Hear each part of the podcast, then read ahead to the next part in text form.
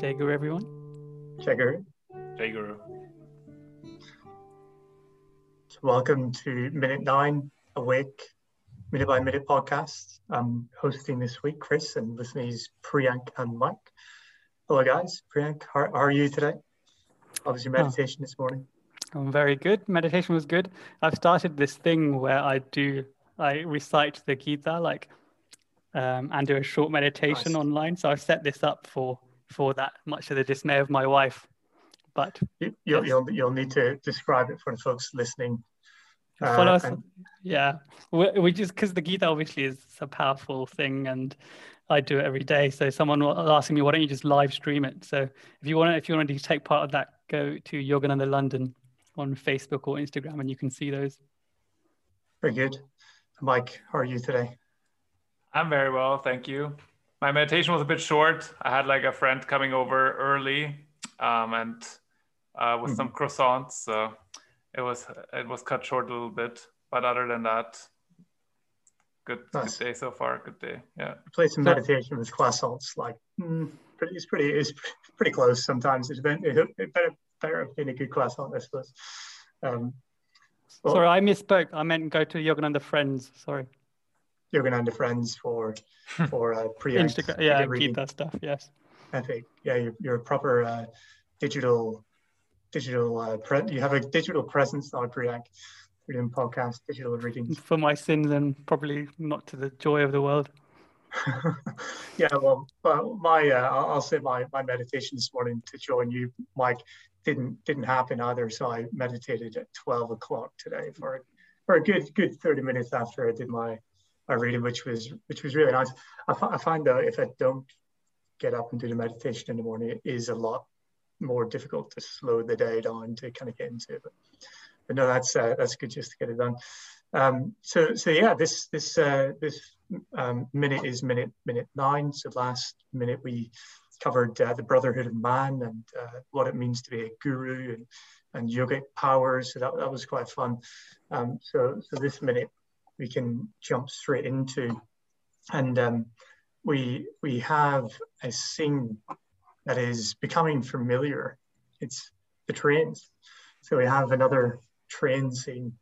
Um, I think this is actually the third time that we that we've seen trains being included in the in the film so far. So yeah, I, I, wonder how many more times it's going to come up. And I'm sure there is a meaning to this some, somehow and somewhere that we could we could probably probably pull out, and, and maybe we should. But I'll uh, I'll look at the first few seconds before we'll we'll pause and go back to this.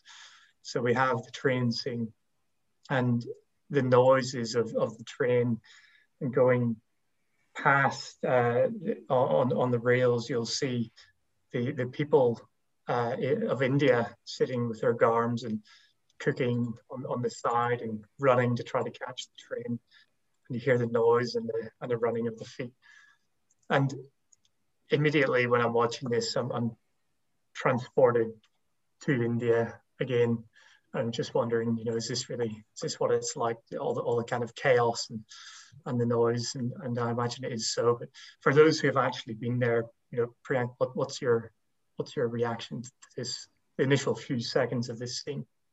Yeah, I thought it was it's a good idea. It's a good concept that they've picked to like focus on different elements of the train, the Indian Railway train experience, because in that experience, when you take a train, whether it's first class or sleeper or regular or whatever class, it's it's like a mini experience of India in one little part of life there, because everything's there. Like for example, the chaos of like markets and finding your seats, and then there's the, there's like little elements of like bribery that oh if you want a better seat or a sleeper carriage, just forget which ticket you have, just give the guy a few few uh, notes and he will upgrade he'll upgrade you and degrade someone else. And then and then the much uh, you know much discussed toilets in india similarly, trains in India have that same same vibe. Um, people hanging out the door, that kind of like lack of safety awareness, but actually the most fun thing you can do. Like none of you guys probably would have done that, but you can just like one hand, one leg, and then the rest just flailing outside. No one's gonna, st- no one is gonna stop you. Yeah, and it's try so, doing that in the UK. exactly, it's so fun. And then there's, there's, then they showed that little bit of someone, you know, as Chris said, uh, people running for the train, and there's little, uh, little businesses that are operating like purely because of the railways there, and you can, you can see that. And then there's also, um, what's it called? People using the train tracks to walk either to work or to family. I think it's to work. So it's like a family full on using the tracks as a walkway to get somewhere. And that's obviously a very common thing that uh, that happens. Uh, from from a because I work on, as I mentioned before, I work on railways. Uh, the other interesting thing what I saw was that there was this railway worker there. I don't know if you guys saw this old man with like half like rural clothes like a dhoti or mm-hmm. something and then he also had like a semi ppe high visibility vest thing going on like self i don't know if it was self manufactured but it's like slightly bright orange um, mm-hmm. and and then he's got that hammer uh, which which railway maintenance tra- track maintenance people carry to like uh, hammer in pan clips that hold the sleeper and the track together. So it's quite it's quite cool. A little bit of um, play there by the directors, uh, showing all of that in the first 10 seconds because there's a lot there and it really mm-hmm. immerses you again. They've done that really well. Mm-hmm. And Mike, what's your what's your take on the opening few seconds? Um, I think it's a really good way to sh- to move from one scene to the next or to move ahead in time or something. Um, also, um, they also show that trains are such a big part of Indian culture I think these days maybe not as much as they used to be because now the long distance journeys people might fly rather than taking the train but especially in guruji's days um, his dad worked for the railroads and whenever like when he tried to escape to the himalayas he would be on a train and then on the next train right and then his brother mm-hmm. catches him somewhere in a carriage or mm-hmm. something like that um, so it's it is such a uh, it's a, like Priyank said, it's a bit like a way to immerse, to show we're in India. This is kind of how India works, and, and the scene where people hang out the door is just it's great. It's just, but it's a bit like also what you expect. Like everybody has seen those pictures of India, right, where people are on top of the train or hanging from the side of the, of a packed train or something. Mm-hmm. Not not for fun, but because there's no space left inside the train, right? So you're just hanging yeah. on the side of it. Uh, it's, it's, funny. It's like um, I remember when I went to India in like 2006. I took a train once to from Delhi to Kolkata, um, and because that was people told me that's the way to go. So I was like, okay. So how long does it take? And were like 17 hours. so we just I was like, what? 17 hours on a train. Um, but it's um, I think we we booked like second class air conditioned. So it was quite comfortable. They brought us food all the time, and we were like a group of five friends, so we had a good time. But it's mm. just and and the funny thing is, a, a lot of times this train doesn't go very fast. Sometimes you think like I could walk next to this train. I could like get out, pick some flowers, jump back on the train or something like that. Yeah, yeah it's it's certainly not Japanese. it's not a bullet train bullet yeah. yeah.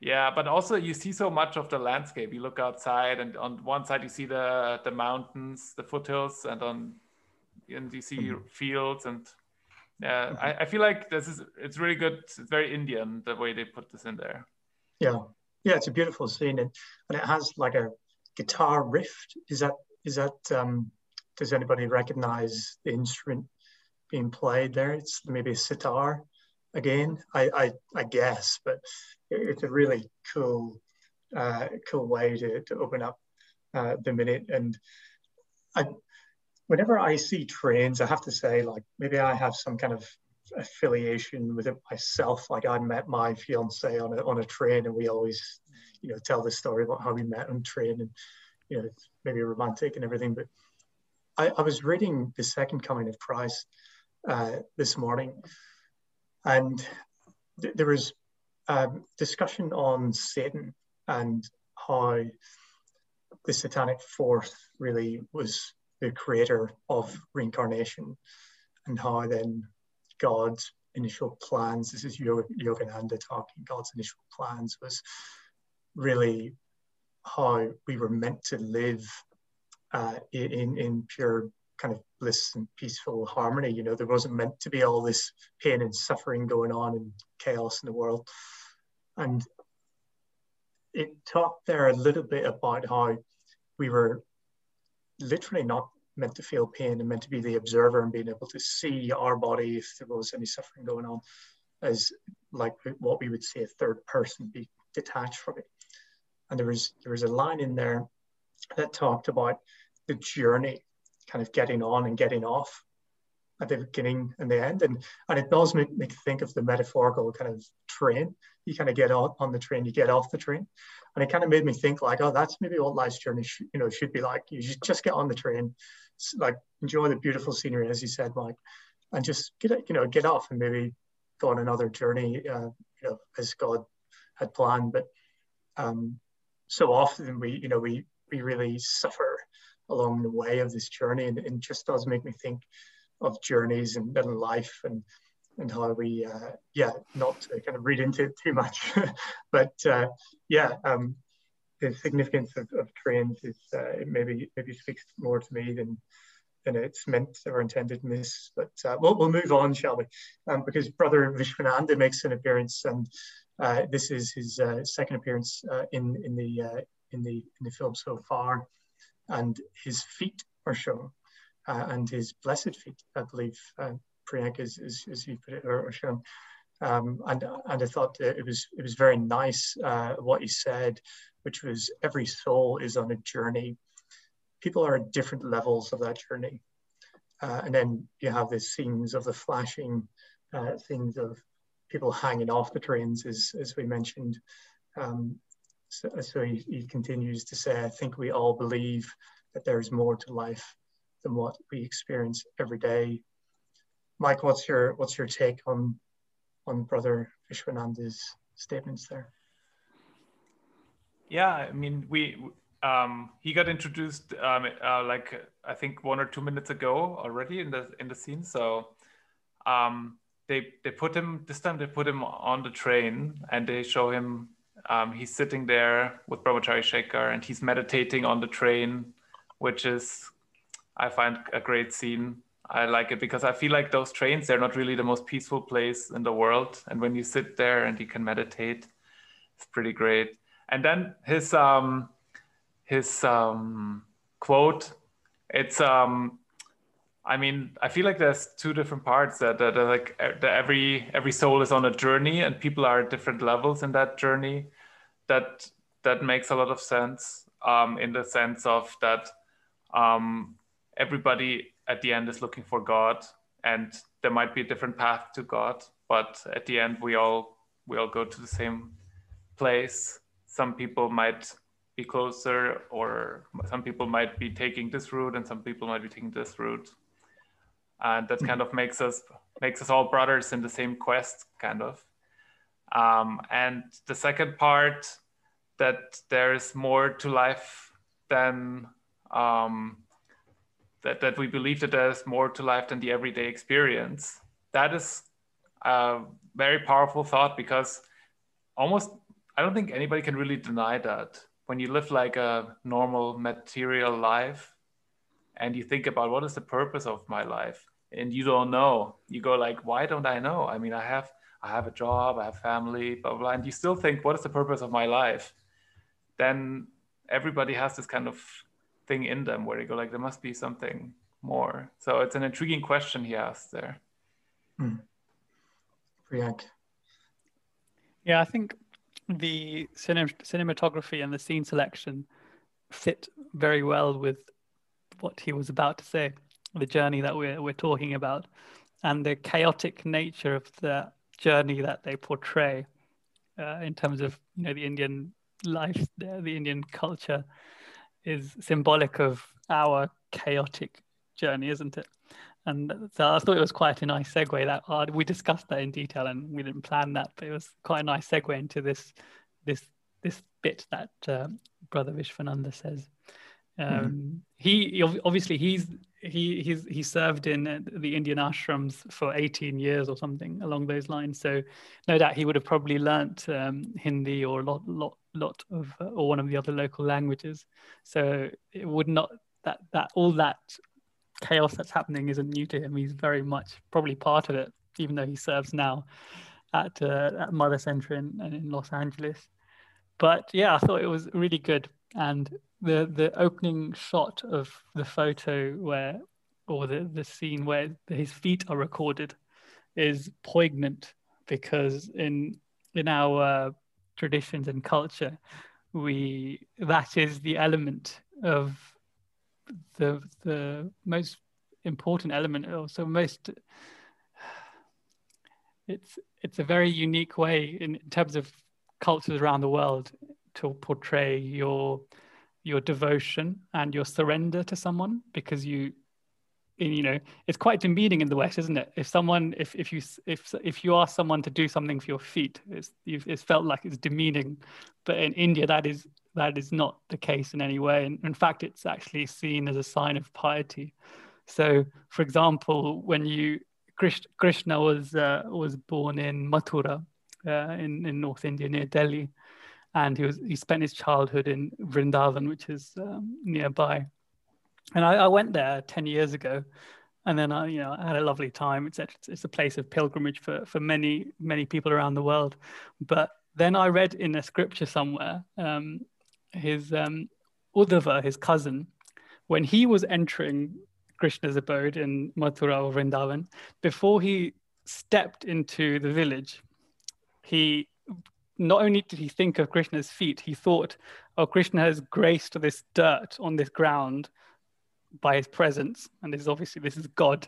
So before I even think to enter, let me pay respect to this dirt that's touched the feet of Krishna. So before he entered that vicinity, he actually bowed down, prostrated completely, and took the dirt and applied it to it uh, to his forehead, and that's and, and his neck as well. So that's symbolic in in Indian culture of you know surrender and devotion to God and gurus. And we tend to apply all that also that relationship to our parents in India.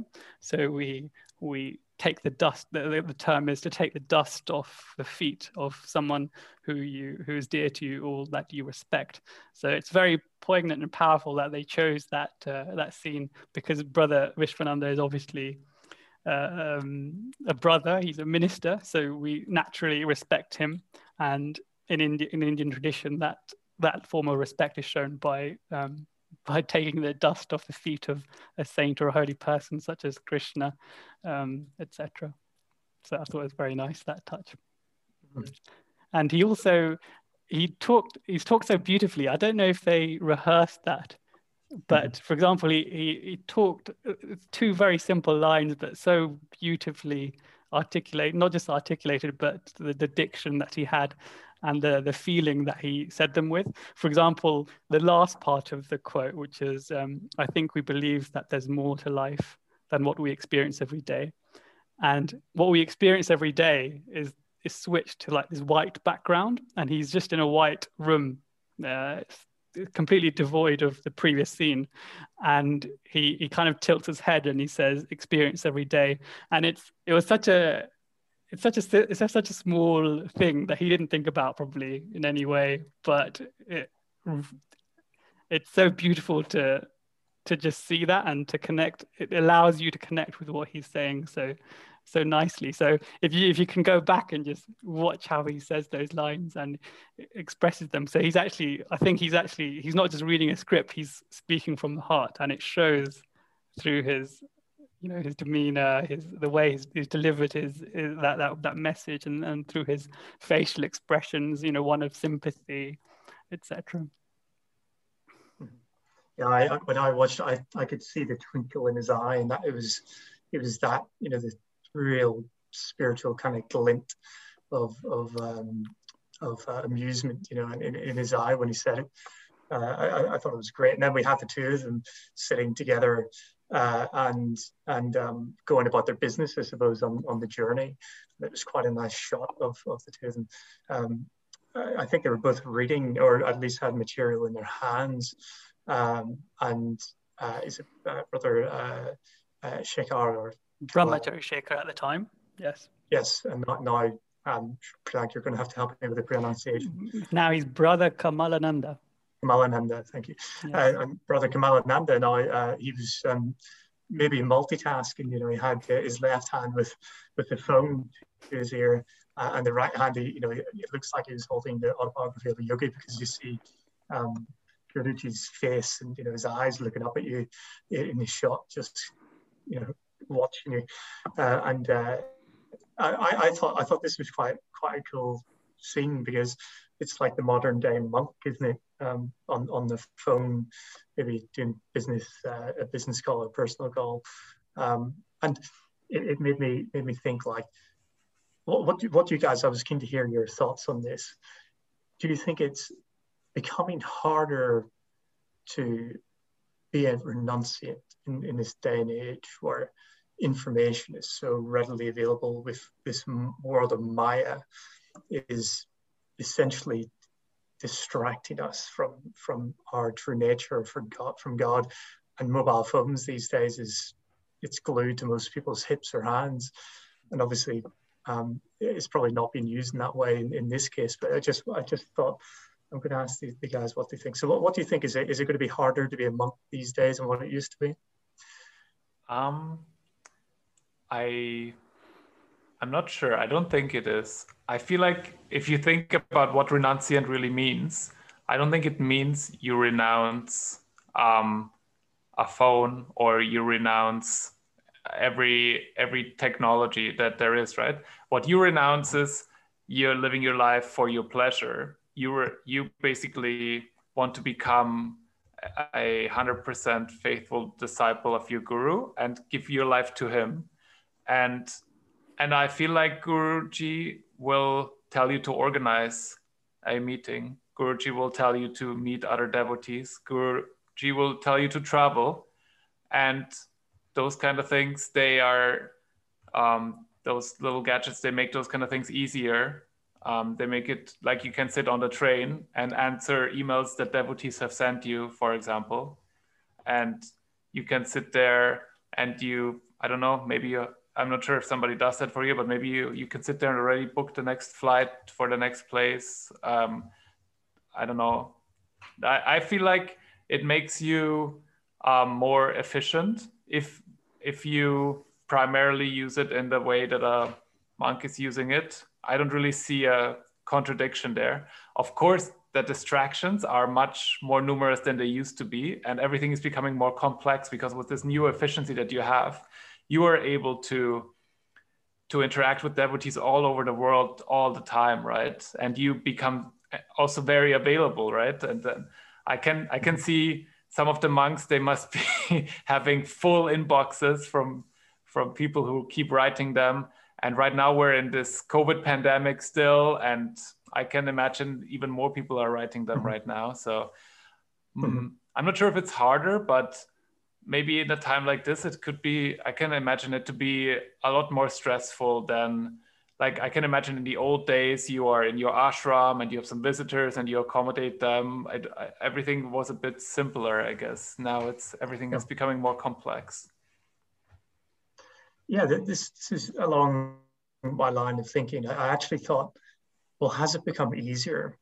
In a mm. arguably could you say that we've got access to information now more than we, we've ever been able to, mm. to, to have. So, you know, Guruji's teachings. And, you know, I just think back to times when, um, you know, before Jesus Christ and, you know, around those times, how can you get a message out to, to people? Well, you can't really, you know, it's just modern day technology has not made it easier. And and the three of us, just to, to your point, like, I think this is this is exactly it. You know, we're communicating with technology, and we're talking about spirituality. And so Yogananda talks about bringing, having material and spiritual wealth. And I think it, the two go hand in hand, which is why I actually thought the analogy of, of he's got one hand with technology and the other hand with, with the book. And I just thought that's such a cool thing because I think the two go hand in hand and, and we're going to have to learn whilst we've got immense material wealth in the West and the, you know the East is catching up um, to, to that wealth. We have to balance with spirituality. I just I just thought that that um, observation is is really critical because we have to really learn to balance to Priyank, your your thoughts. Um, yeah, agreed. Totally agreed. Um, I'll just relate a story. Why I, I, a few years ago, I was going on a pilgrimage to a place called Kailash, uh, which is in Tibet, and um, my father-in-law said, "Oh, how are you gonna?" He said, "You can't live without your phone," and I said, "Yes, I can." And he said, "No, the modern modern youth is glued to their phone," and I was like, "Yeah, that's because we we do a lot of not only do our social interactions rely on the phone quite heavily, but also we do most of our businesses with technology. For example, I serve in in young adult sangha where with volunteers around the world we're doing this podcast with you know three three different countries across oceans basically. And you know when people are joining us from other parts of the world like we had carolina from brazil etc so it's obviously aiding us as well. So i remember when i went to that pilgrimage i i shaved off my head and i didn't take my phone. And I had no intention of looking at technology for those um, two or three weeks that I was going on the pilgrimage for. And you know, people talk about you know phone anxiety or no phone anxiety. I don't know what it's called, but if you are fixed in your sadhana, like you don't you don't meditate with a phone, do you? You don't unless you're doing an online meditation, but yeah. but you don't you don't need a phone to meditate or to derive the joy from a meditation um, or you know the feeling of peace or samadhi if you, if, if that's in your experience and it was easy. You know, there was absolutely no need for my phone. You know, if if I wanted to, if I felt like I needed to talk to someone, rather than speaking to Mike or Chris, I'd speak to the other person that's on the bus with me. And you know, you don't need technology for that. Mm-hmm. So it was quite easy for me. And we, you mentioned the material prosperity of the West versus the the East, and I thought I'd share this lovely story by um, brother Anandamoy, he was he was telling us in his um, talk about loyalty. Um, I think it was that one. Uh, loyalty, the highest spiritual law. It's a beautiful talk. I'd highly recommend it. Um, if he was saying he was looking for this picture of Krishna, like he had it in his mind. He'd seen it somewhere on the bus or something, and so he was in India and he was looking for this picture and he went to all these shops and he couldn't find the one that he had in his mind and then he was he, in the place he was staying he went to the kitchen or the servants quarters um, and the lady there had had a small worn picture of the one that he was talking about. And he's like that's the one. That's what i wanted. And, and she she was in the room. Obviously he wasn't speaking to her but she she she, she saw that he um, he had some connection with that picture. And she just literally took it down and, and said, Here, take this picture. And Brother Anandamoy was like, No, no, I can't take this. You know, this is your thing. And and she said, No, no, you take it. This is this is actually a service for me, you know, to, to, to give it to you. And you know, he, he talked about renunciation in that and spirituality, like in how quickly she was able to announce. So she would, you know, the servants in India and maids, etc., are usually extremely poor, and they don't have many possessions. So pictures, pictures are actually, you know, especially pictures of God, they actually purchase, and they wouldn't have many of. And so, how quickly she just literally gave gave one of her possessions, um, and you know, we talk about uh, wealth, but how easy is it for someone who who doesn't even have much to renounce that wealth and look at look at that spiritual spiritual um, prowess that she has compared to us where mm-hmm. we struggle if we don't have our phone let alone a, a picture like like this mm-hmm. yeah i was i was reading a, a prayer this this morning um, that said um, i i care not for what i may permanently possess but give me the power to acquire at will uh, what I need in my daily life. And I thought that that's super powerful, isn't it? Because it's surrendering and to say to God, God has everything and as a child, therefore we have everything that, that we need and, and, and, more. So yeah, awesome. Uh, thanks, thanks for sharing. Um, so in, in this picture, when we see the two monks uh, sitting, there's some text overlay and it says, on a pilgrimage in India. So when I when I read this pilgrimage, it's such a such a um, provocative word for me, pilgrimage. And I just um, I know Priyank, you've certainly done a pilgrimage, uh, maybe one or two in your life. Mike, uh, maybe you can share with us if you've done any yourself, um, when when and where. But uh, yeah, for, for me, when when I when I hear or see this word, I immediately see or picture in my mind's eye like people in shrouds, you know, walking up or hiking a mountain with with with their hoods up and big walking sticks or something like this. And it's it's very ancient kind of practice. But maybe you can share with us, uh, Priyank, some of the pilgrimages you've done and maybe even what a pilgrimage is first and foremost. Yeah, so the conventional definition of a pilgrimage is that you you're traveling or journeying to a place, but or a spiritual place or a place of some spiritual significance. Uh, but it's obviously much um, much deeper than that. So part of the process for the pilgrimages that I've been on lays emphasis not on the outward or the physical journey, but the journey of letting go and transforming yourself. So that is the emphasis of the pilgrimage, and that's the true meaning of it, because you can use anything you can use to transform your life, any tool you can use, right, to transform your life. But a pilgrimage, especially the ones which are renowned, like the, the, the one I went to in, in Kailash. I'll give you some crude example. For example, you may you know you, you might you might um, have a very big appetite for food which you know a lot of us do and you don't think anything of it but when you go on a pilgrimage to Kailash say or any um, high altitude place so Kailash is uh, the, the foothills of Kailash is where, where you walk to is uh, 5,000 meters or 15,000 feet. So at that level, uh, the obviously the air the oxygen levels and the pressure mean that it really plays with your system. So you get a lot of altitude sick. A lot of people get altitude sickness, like I did, um, and your appetite goes down. So whether you like it or not, even if you have all the the best facilities, if you were traveling in a chariot of a king, the king will experience the same as the beggar that has nothing, and you'll have to deal with that and that is the pilgrimage dealing with that difficulty that harshness and it it transform it, it, it, you if you don't deal with it you you won't survive. You'll just turn around. So to make it to the the foot you know the point of the pilgrim pilgrimage you have to transform yourself.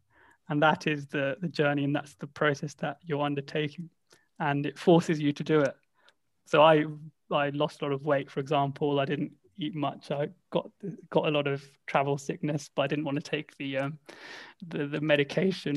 But it was it was such a beautiful experience because then when when you're there, when you make it there, you you've let so much of your clutter, you've left it behind, you know, along the path, and you can you just open at that point. You're just so much more open to a process or being in that in that physical location than you ever would have been if you had you not have made uh, the pilgrimage. So, for example, the, the, the Tibetans take that to uh, an extreme level. So when when they go to Kailash, like we were just walking in our you know superb facility, we had like a, a bus, etc., and then we took it virtually to the last spot, and we had to work walk two or three days to the last point. But the the pilgrims in Tibet and also the people from India that would travel. Can you imagine thousands of miles? This is not just a two or three day hike. This is thousands of miles that they, that they would be traveling to, and it would be su- it would be such a big journey for them that they would actually say they would say they'd say goodbyes to their family because a lot of them wouldn't make it back. So Tibetans, even right now, if you, if you go to to these places, the Tibetan Buddhists, they don't just walk every single step is a full salutation. So with every step they take, they go down on their knees and completely lie down and bow down to that step that they've taken. And then they get up and they take the next step. Can you imagine walking, that you know, hundreds, yeah. however many miles that they've come, and every single step, that is what they're doing. So it is, you know, yeah, can you imagine the transformation? And these, these, you know, these aren't these aren't very. You can tell they're not very rich. Um, they're not rich people. These are materially they're they're they're very poor, but can you imagine the the willpower, the devotion, the state of spiritual um, being? Mm-hmm. Wow, yeah. I mean, it's it's something I really hope to experience someday through the pilgrimage. And uh, I think as soon as I read the autobiography of, of a yogi, I was looking, okay, you know, looking at the places I'm going to I'm going to try to get to at some point. But Mike, I, I think you you've done you've got some experiences with pilgrimages. Yeah, but not really in the way that Priyank just mentioned. I feel like a lot of those pilgrimage places in Europe, um, there's a few. There's like there's one in Austria where I'm from. Um, there's Mariazell, and they have like a picture of the Virgin Mary that's like a thousand years old, and and miracles happen when you go there. but then these days you drive there, right? And uh, yeah, yeah. Um, the one, the one that I, um, a lot of people still do on foot is the Camino de Santiago. That's very famous in Europe. I'm not sure if you guys have heard of it, but it's basically there's a route from anywhere in Europe. Um, a lot of people do it from England or from Italy, France, or even from Eastern Europe because it's the end point is Spain. So um, you basically walk and at the at the last portion like in northern spain there's actually um, there's a path where you can walk and there is um, um, every like I, I, would say that the distance that you would walk in a day there is um, uh, a bed and breakfast or something similar where people stay and in a in a in a uh, not during the pandemic but usually you would find quite a lot of people there that that went on this journey. A lot of people do this to find themselves or something like this. Not all of them are super spiritual, but it's um it's uh, the closest that I can think of in Europe of what Priyank was describing of what a pilgrimage is. Mm-hmm. Yeah. Yeah. Yeah. It's, it sounds like people did it for different reasons. Yeah. Yeah, um, yeah. And it's like the first or maybe even the last sort of step of many, many people's mm-hmm. spiritual journey on earth. Um, very cool. Uh, so we, we have we have the scene then with the, with the monks and uh, Brother Vishwanand actually saying going into the second part of that statement that, that I made earlier uh, that people believe that there's more to life um, than the everyday experiences, and and we have um, a, a, lovely scene here with uh, young uh, young Yogananda um, sitting sitting uh, amongst the trees uh, and meditating, and he's looking very peaceful, isn't he? He's, he's you know, eyes closed in, in lotus posture with, with the beads, um, with the beads on. And you know, for years, I never really knew what the beads were actually for when I saw people with beads. Um, and uh, of course, of course, now you know maybe I, I, know a little bit more about it, and it's to do with you're wearing some. Go, go ahead. Yes, I what, am. Yes, so I'm wearing, I'm wearing Rudraksh. Um, so uh, you can you can research uh, Rudraksh. There's a there's a big um, there's a big science about what what materials you have that are touching your skin and what impact they have on on your body and your environment, etc. And obviously in, in SRF we we also wear well a lot of people wear astrological bangles, such as the one that I'm I'm wearing, which has uh, gold, silver, and, and, copper. So it's along along the line. So I, I really liked this um, picture of young young Mukunda um, because he was wearing his tulsi tulsi beads. Um, so tulsi is a very sacred sacred plant um, in in India that's associated with uh, divinity, and so th- that he's wearing some tulsi beads, I believe, and he's wearing a very simple. Uh, Dhoti outfit. So it's, it's very beautiful. I, I really love the detail that they they put mm. on, you know, the props that they put on these kind of shots, because the not not only is his you know the, the actor that plays this this little this child that's playing this role is, is just so beautiful, isn't he? So he, he plays mm-hmm. it so elegantly, and he's he's somehow managed to portray like a very powerful gaze even at a, even at such a young age. But the props mm-hmm. that they've apparelled him with are really very nice. Mm-hmm. Pretty cool. And then of course we've got um, I think it's the first showing of Mr. Deepak Chopra, uh, which which is uh, yeah very very cool to see him in the in the film. Um, and really, Deepak, it says author, holistic healer, uh, health pioneer.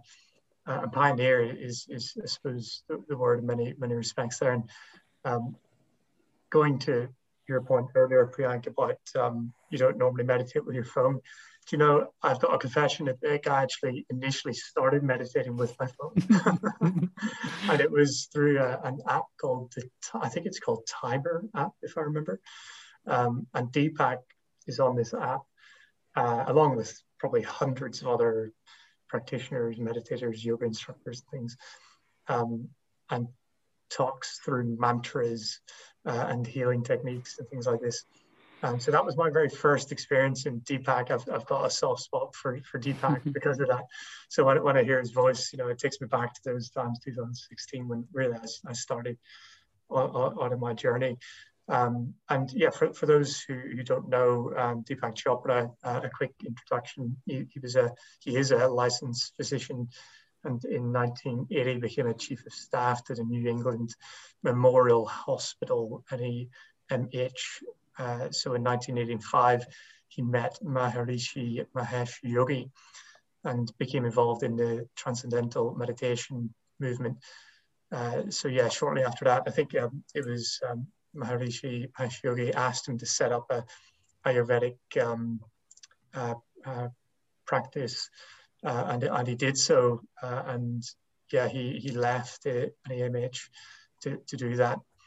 Um, and there, there's an interesting part when, when I was did a quick search on this. Yeah, it was Deepak who said that he left um, because he started to feel like a legalized drug pusher and in his opinion, 80% of the drugs he was prescribing to people were um, quite useless and, and, and um, uh, didn't really have much of an impact on them or had a marginal benefit. And I just thought that was, that was quite an interesting thing. And again, made me think of the East and West in, integration. You know, somebody who was a medical doctor and a practitioner, you know, prescribing drugs in the way that in the US they, they would prescribe. And I think we've probably all seen documentaries and on the, on the practices of the United States and how they're kind of drug crazy in the pharmaceutical industry over there. So I really empathized when I, when I heard this and thought, you know, good on him for really taking up the, the challenge and going on to be a success as, as he is now. Um, so yeah, uh, he's he's uh, he's here, um, and he um, and he talks about Yogananda, uh, and he says Yogananda happens to be what I would call a spiritual prodigy a spiritual genius, uh, which would mean having access to a domain of awareness that most people don't have access to, like a mathematical genius or like mathematical geniuses, he explored a much larger territory in the spiritual domain. So this is this is Deepak coming in and giving his definitions of, of, of Yogananda, which I suppose differ to the definitions that we're accustomed to to some degree, right? Um, but Mike, what, what's your what's your uh, take on uh, uh, Deepak? Are, are, you are you happy to see him in the film? Oh yeah, I'm happy to see him in the film. I would say describing Yogananda as a prodigy is a bit of an understatement.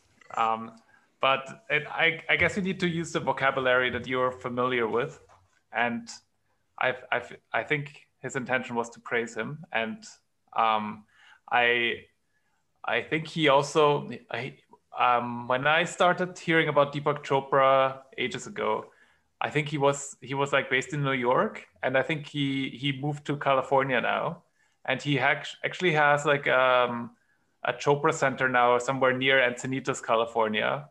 So um, and he does really interesting things. Um, he is he he has the he, he has the right instincts when it comes to medicine, right? Because as you said, his background is being a physician. And so he knows um, that it's good for some things, but he also knows the limitations, and and he's interested to work on those crossroads of spirituality and medicine. Um, and I, I feel like the, the the stuff he says, like I, I read one um, Medium article about him where he talks about uh, the biofields phenomenon, which is basically where he says that every body emits a, an electric field, and we can measure that with our devices. So we are aware of that.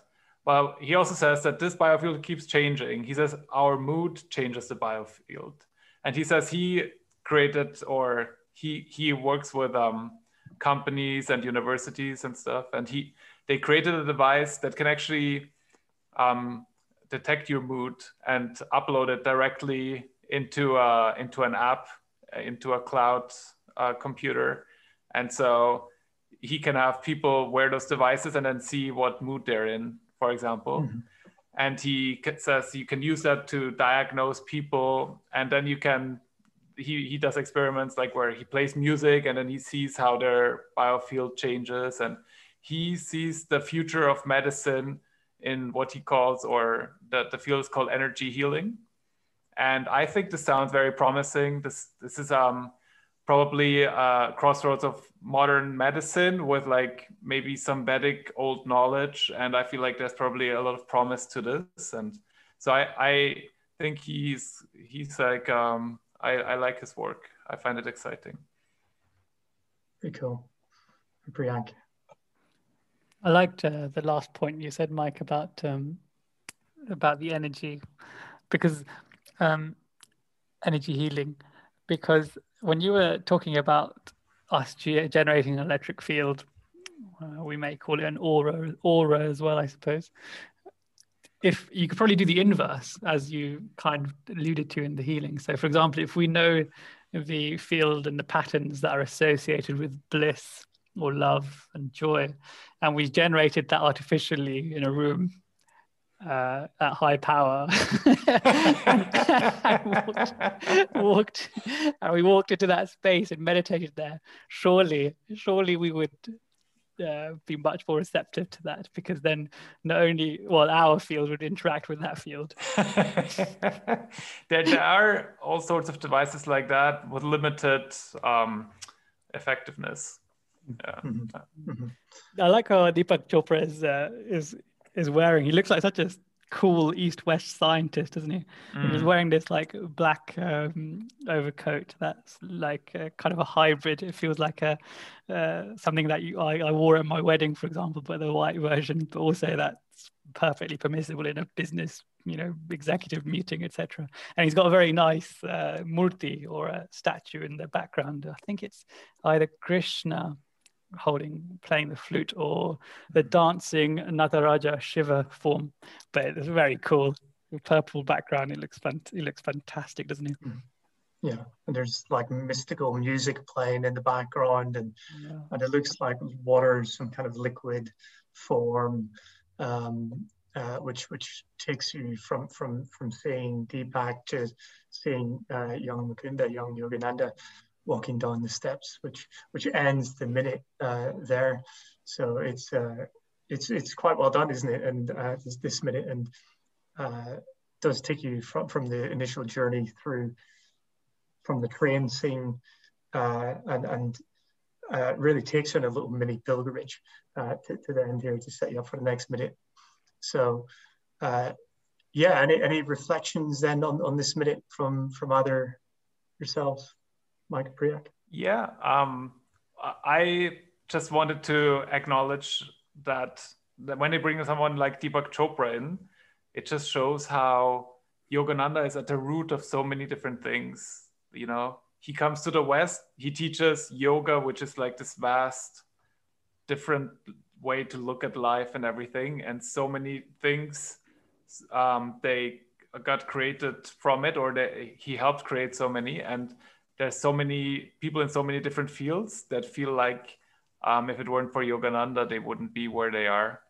And so, and they got inspired by him. So it shows the impact that he had in his life. Mm-hmm. Yeah, I, I, it just um, spurs a thought I didn't actually mention um, that when we talked about um, like genius, uh, you know, Deepak said that uh, Yogananda was a spiritual genius. I kind of thought to myself, well, what does that mean? Like, what does he mean by that? Uh, and uh, I, I, did a couple of Google searches and uh, I came across, um, actually, sorry, no, it was, it was on the second coming of Christ. Um, uh, I was reading, and I was reading the autobiography of a yogi where I was looking up where does it mention genius there? And it does mention it in, in the autobiography of a yogi uh, on the footnote. Um, I think it's on chapter uh, 7, page 41. You can find it, uh, where it talks about the French professors uh, were the first in the West to be able to scientifically investigate the possibilities of superconsciousness, uh, the superconsciousness mind. So Professor uh, Jules Bois, uh, a member of the L'École des Psychologie uh, of the uh, Sorbonne.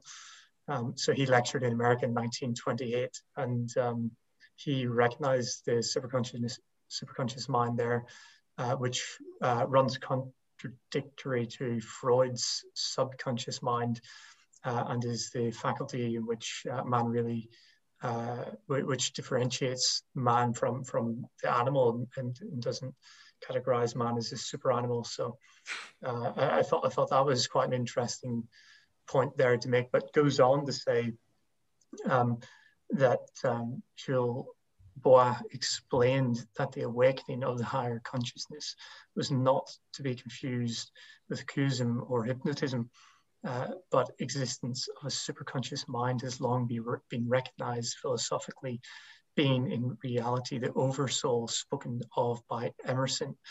But only recently has it been recognized significantly.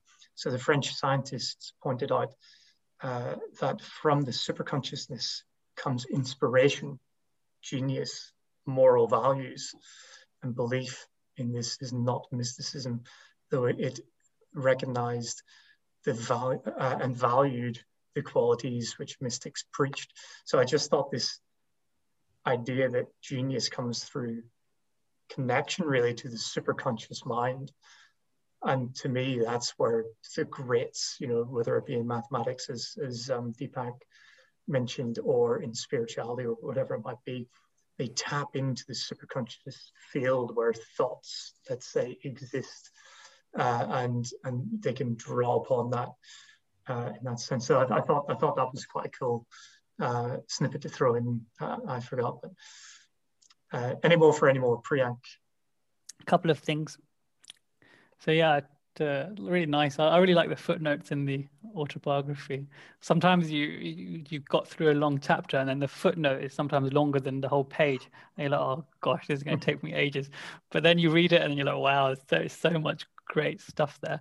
And also, it's not just uh, Yogananda's uh, writings. Obviously, if you, if you read uh, recent, uh, very recent uh, version of, of the autobiography that's released by Self Realization Fellowship, then you'll see that you know latest scientific developments that back up or further emphasize something that Yogananda was saying, as as Chris just alluded to, will also be added in there. So it's really interesting, especially for a scientific uh, mind such as or such as the one that I I um, have been trained to possess.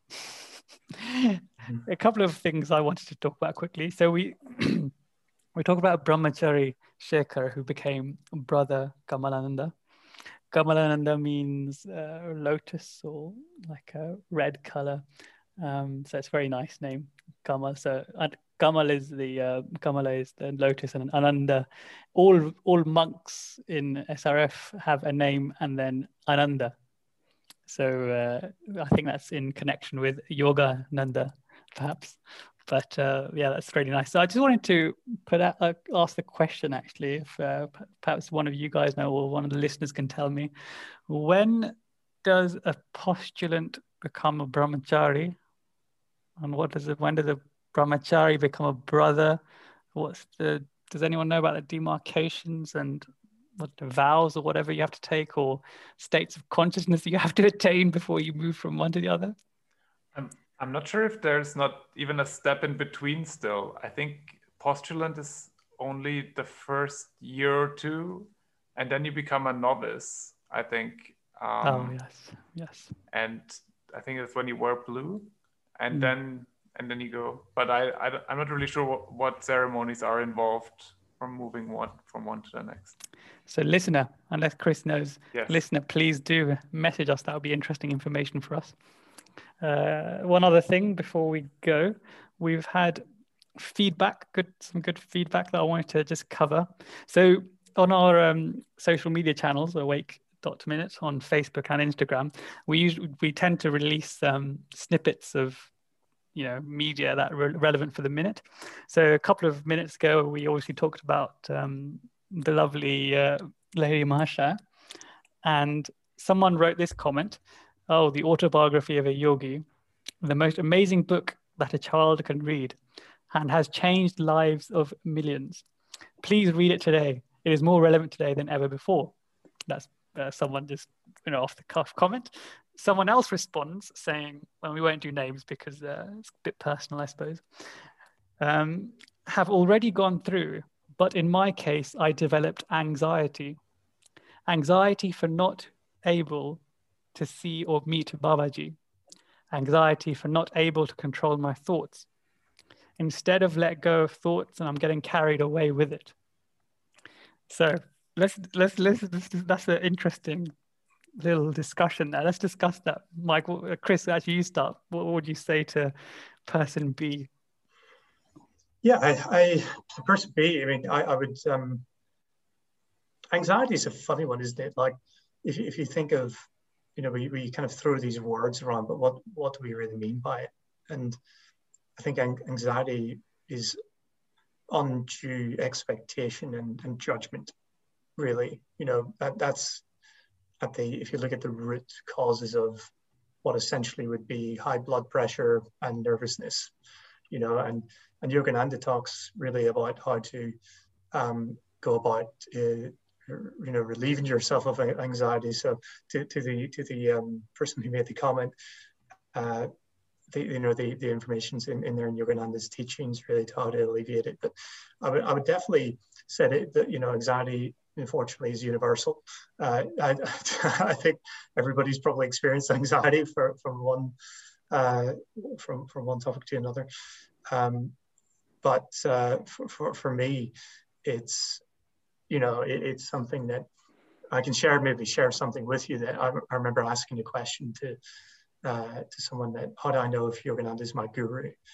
And, you know, I'd been doing the teachings and started the lessons and, and really went down that road, but maybe felt as this person has felt that they have anxiety to an extent for not being able to meet Babaji or control their thoughts in that sense. So uh, the answer was, well, you know you, you already you already are with them you're already you know you're with them and they're with you through the teachings. So it connected me to, to the teachings and babaji's teachings are really coming through the srf so babaji is already with you uh, of sorts. Um, so fear not have no anxiety because he is already with you. Mike? Very beautiful yeah, I can. I completely agree. I I feel like the be having anxiety is already like comes from the right um, desire to see Babaji. I mean, when when you don't see Babaji right away and you feel anxiety because of that, I guess it's like Chris said, it's like this expectation that you want God and He's just right there like it's like some yeah there's a bit of struggle involved i guess. Um, but um, it's beautiful to see um, uh, that there's people out there who have like this desire for babaji i don't think uh, anxiety should be something that pushes you away from it but maybe as a response maybe we should do something to come closer to babaji try to get past that anxiety. Yeah. Yeah or, or, or use it yeah I think some some yeah. of the moments where I've had my greatest breakthroughs have been through the greatest struggle, you know, and, mm. and to use that struggle for because it's energy of sorts, isn't it? You know, we feel the, the the stress and strain of life, and to simply direct that into whatever it is that you want to manifest. And and to surrender and let go, um, as as the listeners quite rightly put, instead of instead of letting go of the thoughts, getting carried away with them. Um, uh, easier said than done. But then if you if you can't let go, then wield wield that energy and wield that anxiety for for uh, uh, for for youth uh, for for your own purposes. I'll offer two takes from what you guys have just said. One supporting and one against. So the supporting one, I'll just start with that. So Yogananda says, quotes, I quote, um, the difference between you and Yogananda is that I made the effort. So that's Yogananda saying it. So we obviously we read about his yearning in the autobiography of how you know how much he wanted these you know to be close to god or to, for god to come into his life and he didn't give up did he meditate the whole night and he wouldn't get up and we remember we remember that scene where he was meditating in the sun you know in the sun at one stage in the the, the temple the Kali temple in Dakshineshwar and so you know his resolution is is great uh, he may or may not have had anxiety, but his resolution was the distinguishing factor.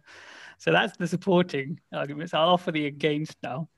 So we also taught that we do not we should not focus on the fruits of the action that we're undertaking because the, when we're focusing on the fruits then the action and the activity becomes binding so the cause of an anxiety in this sense could be that i want this out of my meditation or my life and I'm not getting it.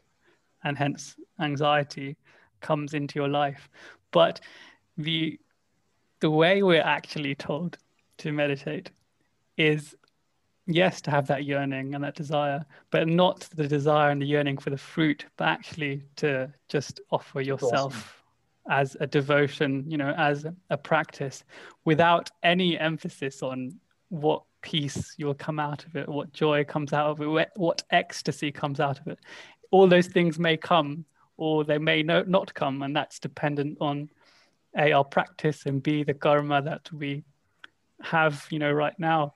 So I think if if we place our emphasis on that, you know, offering ourselves for the sake of that offering to transform ourselves as opposed to for the fruit, then there can be no anxiety if we can switch to that that that train of hmm. thought.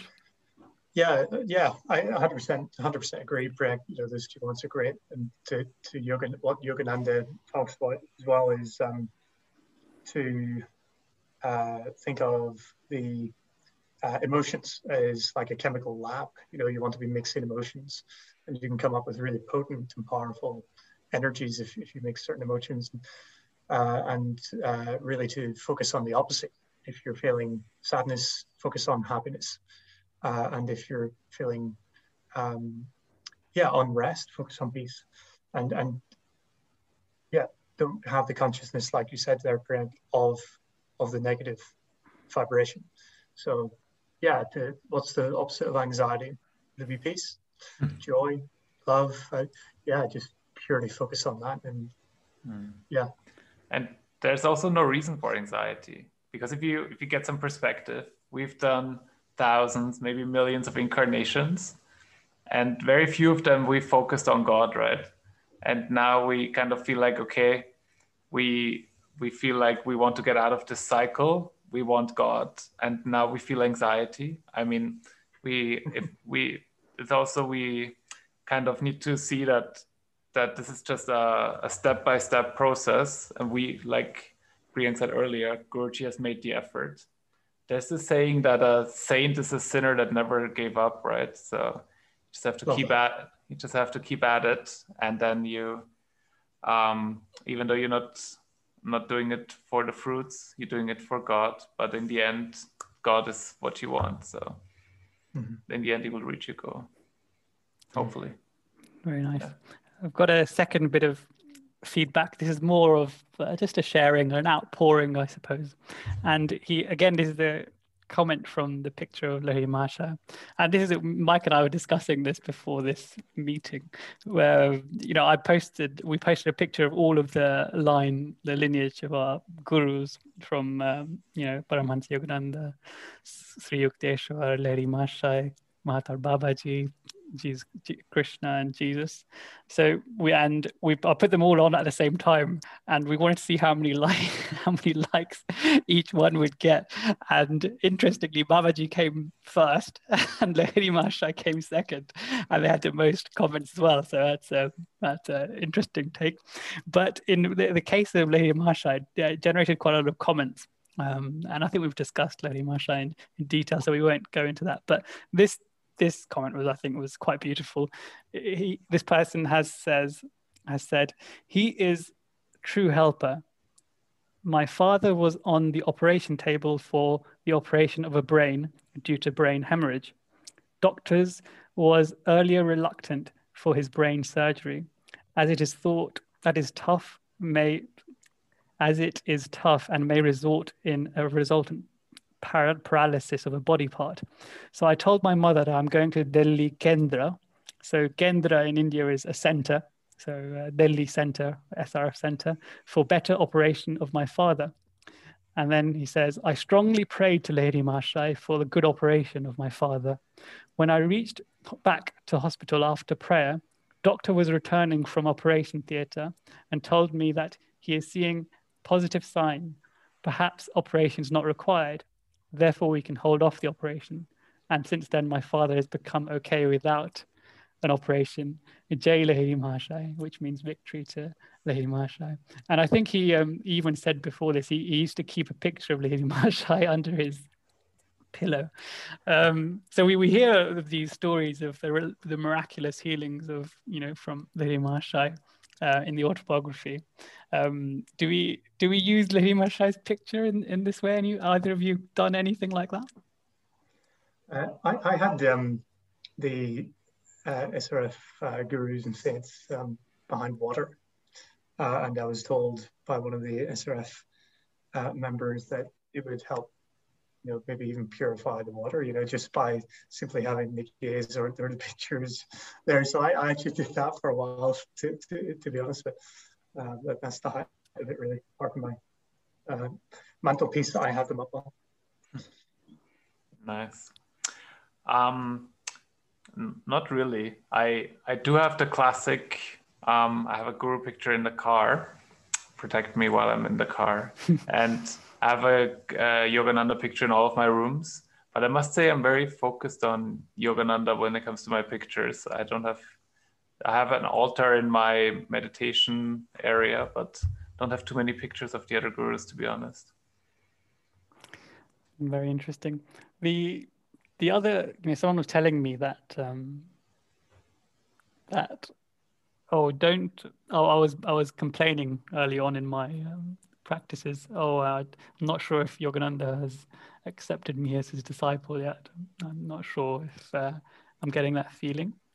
And this person, she told me that, oh, it doesn't have to be Yogananda. It can be anyone in the lineage.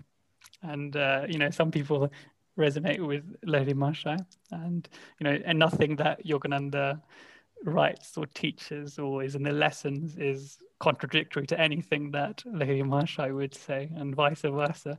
So it's not necessary that your personal relationship be strongest with Yogananda or any of those. It can be to any one of them. Mm. And that's absolutely fine, isn't it?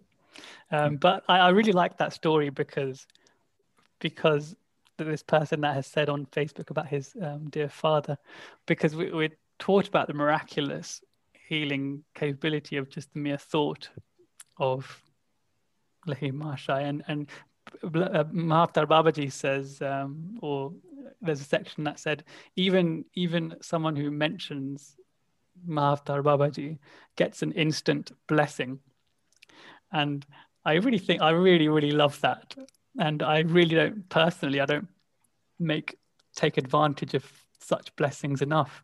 So when I'm, when I'm praying for healing, we know so many stories of the divine healing capabilities of Lahiri Mahasaya, as we said, and we can. It's so easy for us to be able to connect and draw draw from that. But I need to do that more. I'd love to do it as this person has done. What what a beautiful story. Mm-hmm. You know, I uh, I moved from my uh, from London to, to Northern Ireland fairly recently, and I had four large boxes, one meter by one meter, uh, sort of one cubic meter uh, in size, and two of them got lost. And in it was, you know, my my pictures of masters and everything on on Ritz, so I had to go buy them again, uh, and um, yeah, I, I had to to find them uh, again because they sort of disappeared from my life. And, and initially, I was like, no, no, is this, is this a sign? Have I not been meditating? so yeah, I, I, am quite attached to the pictures and not seeing their faces. But healing power. So, so that's that's it for the uh, ninth minute. If anybody else has any other uh, information that they want to add in or share, I think we're good. So next minute we can look forward to um, uh, talking about true spirit and consciousness and distant loves, uh, lives and, and visions, uh, mystics with special knowledge and, and the atomic age. So plenty to talk about in the next minute. So hopefully you'll tune in and check Jai Guru. Jai Guru.